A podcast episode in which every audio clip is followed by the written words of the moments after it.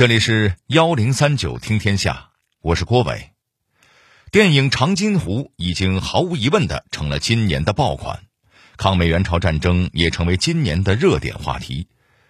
其实早在几百年前，咱们就开展过一次援助朝鲜的战争，这就是明代的万历朝鲜战争。在这场战争里，不光有数万大军在前线硝烟战火中拼命。还有许多人隐藏在黑暗战线里为国效力，没错，他们就是间谍。哎，那时候就有国际间谍了，可不是吗？那他们又是怎么进入敌方阵营传递消息的呢？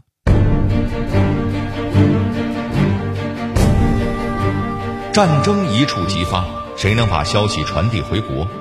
政治军事全方位覆盖。民间团体如何自发当间谍？人生地不熟，官方间谍工作处制定了什么计划？隐蔽战线中的勇士在这场战争中扮演了什么角色？幺零三九听天下，郭伟和你聊聊万历朝鲜战争中的对日间谍们。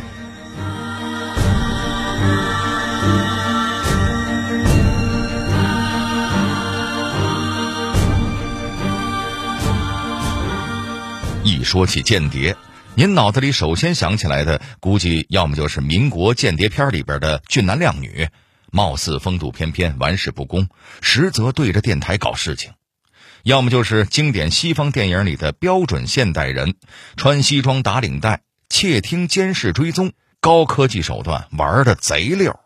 不过，您别以为间谍是工业文明的特产，这一行的历史可是悠久的很。最早能追溯到夏朝，今天咱们要说的古代间谍，就在明代的一场国际战争中起到了重要作用。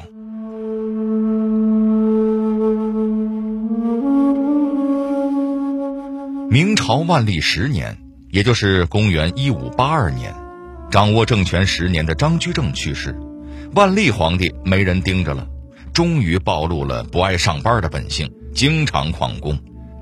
上边没人管事儿了，下边就开始搞事儿，这儿也想反，是那儿也想叛，总共打了三场大仗。不过，这群叛徒没想到的是，皇帝他哪儿是没上班啊？他只是没打卡，自己有什么想法，就在后宫让太监们来回传话，远程遥控着就把活干了。三场大仗他还都给顺顺当当的打赢了。这三场战争。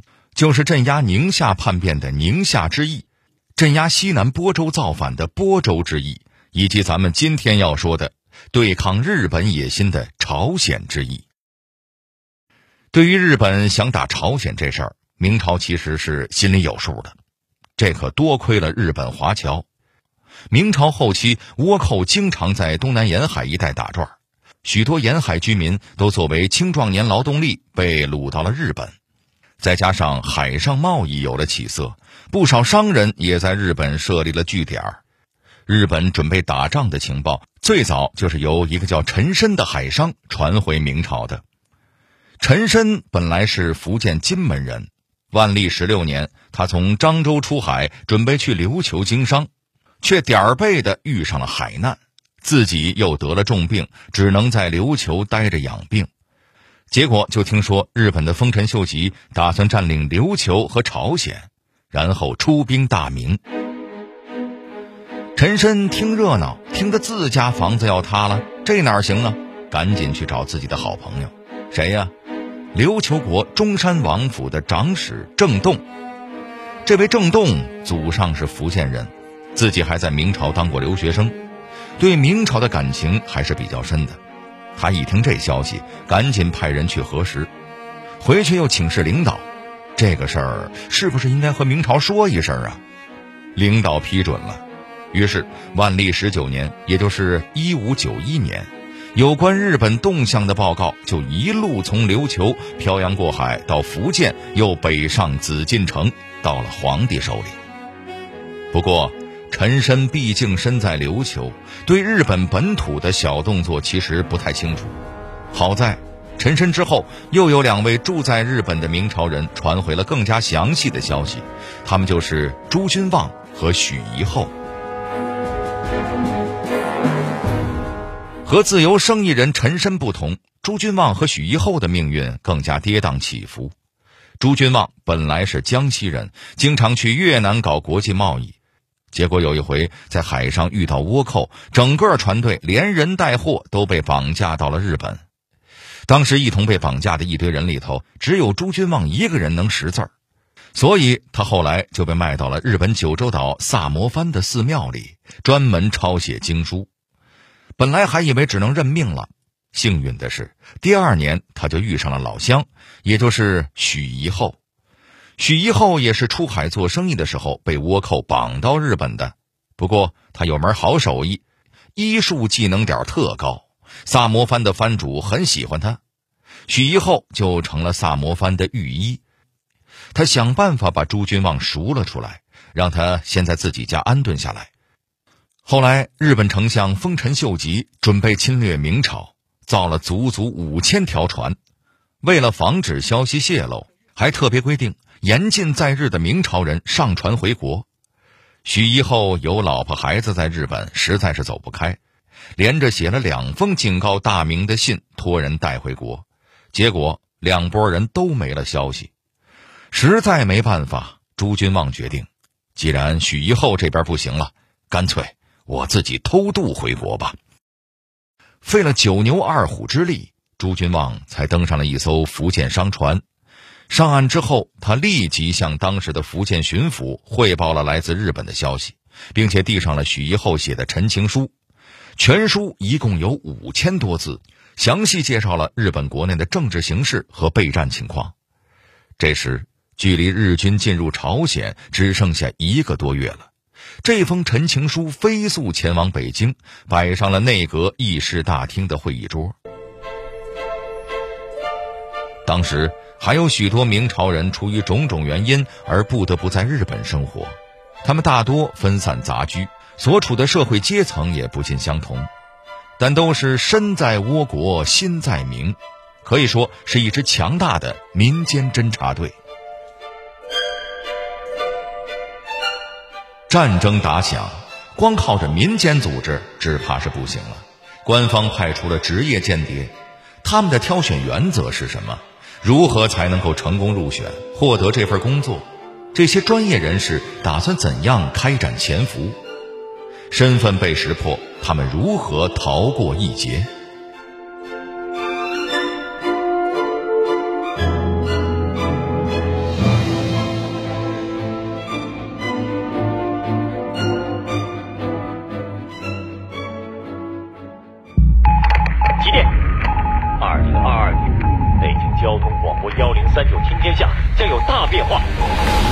照顾起得早的朋友，为了关怀睡得晚的伙伴，幺零三九听天下从二零二二年一月一日起告别午间，转战清晨与夜晚，周一至周六早间五点半首播，晚间十一点重播。周六也有节目了，还能多陪您聊一天。您要是还想中午听，手机下载听听 FM 有回放，新时间老地方，郭伟田阳。还请您捧场。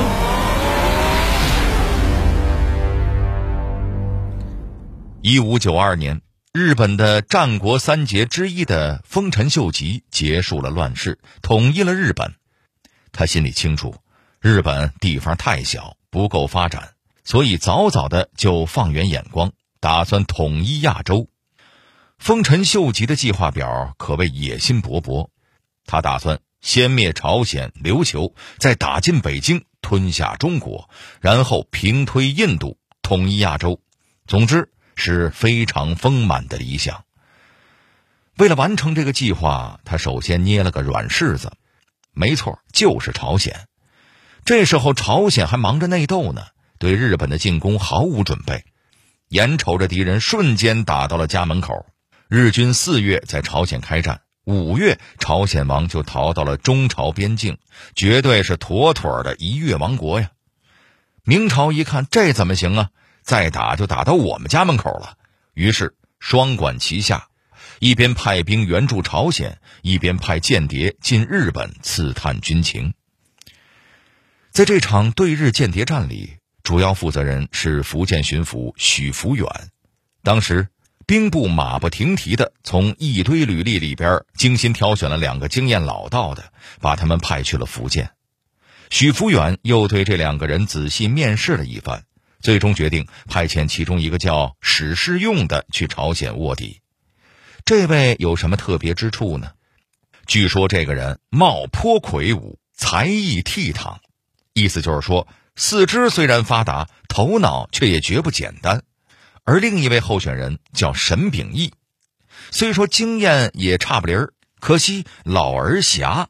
意思就是说，年纪大不说吧，还油腻腻的。于是，史世用就作为官方间谍小队队长，带着自己的手下许玉、张一学等人去了日本。其实，说起明朝间谍这个词儿，估计不少人兴许会兴奋的举手说：“我知道，我知道，明朝间谍不就是锦衣卫吗？”所以，也总是有人喜欢把史世用说成是锦衣卫出身。听起来是不是特别高端大气上档次呢？不过从现在的资料来看，史世用估计是军户，就像大名鼎鼎的抗倭英雄戚继光一样，是当兵的，和锦衣卫没什么关系，不用硬凑这个热闹。咱们再把话说回到史世用这边，这就要去敌人的地盘上潜伏了，首先得有个像不像样的身份吧？海关人员问你职业，你总不能回答是外国间谍。那什么身份最合适呢？没错，还得是商人，因为沿海商人经常跑外国出差，这个身份不打眼不说，还能借着做生意的名头打探情报，真是再合适不过了。俗话说得好，鸡蛋不能搁在一个篮子里头，这间谍也不能攒在一窝里。到日本以后，间谍部队就开始分头行动了。史世用的手下许玉。蹲港口，看着日本人在海上的动作；张一学进入日本的政治中心关西地区，探查丰臣秀吉的消息；而史世用这一路，则和早期的报信人许一厚接上了头。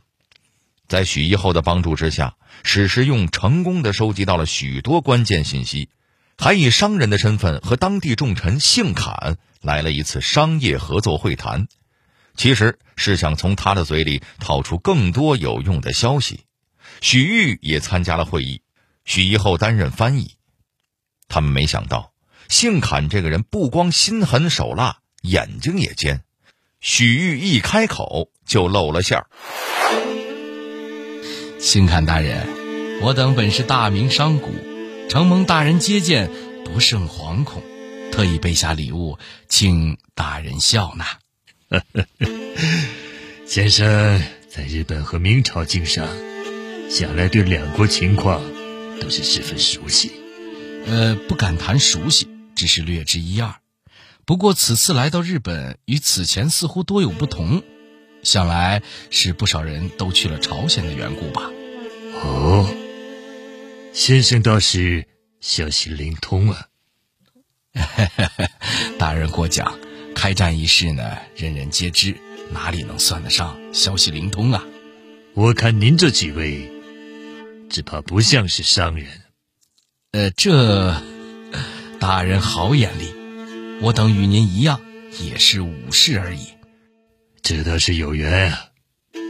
来人，将我从前穿过的那套盔甲取来，送给先生。这姓坎是怎么看出来的呢？原来，一般的商人顿顿酒肉又懒得锻炼，啤酒肚几乎是标配。可史世用这些人不光一身腱子肉，还有一股迷之霸气。说这是商人，骗谁呢？不过，出于某种心理，姓坎没一刀劈了这几个敌国间谍，反而送上了礼物。史世用和许玉就这么着和姓侃算是有了交情，情报搜集的差不多了。间谍小分队也准备回国交差了，史世用这一路先行回国，然而意外竟然比明天来的还早，船在海上竟然翻了，船上的人死的死，失踪的失踪，就剩下史世用和一个随从幸存了下来，俩人在海上飘啊飘啊，再次流落回了日本，他们又辗转去了琉球，然后才回到了明朝，上演了一出史世用漂流记。史世用回国时，恰逢中日在朝鲜战场僵持，明朝国内主和派势力崛起，主战派思想动摇。史世用一看形势不好，赶紧上报：不能讲和呀！对面这帮人吃硬不吃软，不打服了他们就休想议和。再说了，日本追求的是经济利益，人家国内对咱们册封国王这一套可不感冒，只有打仗一条路。对于只能看到眼前一亩三分地儿的大多数明朝君臣来说，史氏用这番言论可以说是开辟新思路了。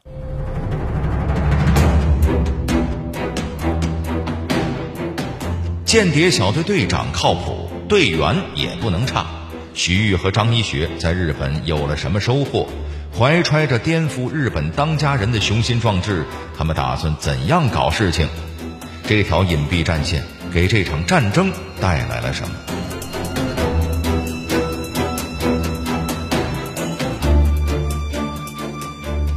领导回国以后，间谍小队其他两个分队仍然驻扎在日本，兢兢业业地干好自己的本职工作。许玉留在了日本九州岛的萨摩藩，和当地高层进一步接触。萨摩藩藩主甚至还专门派使者会见了许玉，托他给福建巡抚带了书信和礼物，准备给将来的生意往来打前站。趁着这个好机会，许玉又发现了不少新鲜事儿。原来，丰臣秀吉虽说是统一了日本，领导着六十六州，但实际上呢？至少有一半的州都不服气，毕竟丰臣不是实打实的打下了地盘，而是通过和平演变跟不服他的地方领主议和。地方在名义上服从丰臣的领导，丰臣也不干涉各个州自己的事务。碍于丰臣势力强大，各州只能捏着鼻子答应，还得派人质去中央。实际上，人家自己心里的小本本上可记着仇呢。许玉利用这一点，开始在日本内部使离间计，给推翻丰臣秀吉做准备。后来，新任福建巡抚还派出了以刘可贤为首的新一波官方间谍，准备正式策反萨摩藩，武力颠覆丰臣政权。可惜，这个计划因为外交形势转变而没能成功。许玉在日本待久了，对日本人的心理也揣摩透了。他很快就发现，日本根本就没考虑过议和。第一次侵朝之战，日本的议和不是因为被打怕了，而是死的伤的太多，后勤压力太大，才假装议和。其实就是抢时间，暗搓搓继续准备，等士兵攒够了，后勤恢复了，再打一场是迟早的事儿。一五九四年正月，徐玉带着满满的情报回到了明朝。另一路潜伏在日本政治心脏的张一学等人也没闲着，到了地方就各种想办法探查丰臣秀吉是个什么样的人，把丰臣的逆袭发家史、爹妈、老婆、孩子、手下都打听了个遍。在那个没有搜索引擎的年代，在敌人的眼皮子底下，光靠一张嘴就收集到了这么多精准的情报，这可绝对是个牛人了。在战争中，民间人士也没干看着，海商再次发挥了重要作用，尤其是福建商人黄家，他本来真的只是个商人，明朝廷一没给他发工资，二没给他设编制，可这不能阻挡他的一颗爱国的心。黄家在日本偶遇了一位被掳来的朝鲜人，从他口中听到了不少情报，其中最重要的一条就是。日本曾向明朝提出过和亲，说什么大明公主嫁过来，两边就永远不打仗了。实际上根本就是忽悠人。皇家回国之后，把这些消息也上报给了明朝廷。万历朝鲜战争持续了整整七年，最终以中朝胜利而告终。前后有五任福建巡抚向日本派去了间谍，民间的消息也源源不断。靠着这些情报，明朝君臣对日本国情和民族性格做出了正确的判断。此后，面对日本第二次侵略朝鲜，明朝廷也得以迅速反应，打碎了日本占领朝鲜的美梦。在这次战争中，熟知日本情况的史世用被调往前线，直接负责制定对日战略。曾经在黑暗中奋斗的战士，这一次站在了炮火前，为大明的抗日战争做出了贡献。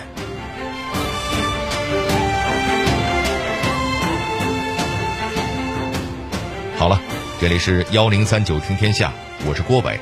最后，代表节目编辑张李欣、程涵，小剧场配音田阳、陈光，感谢您的收听。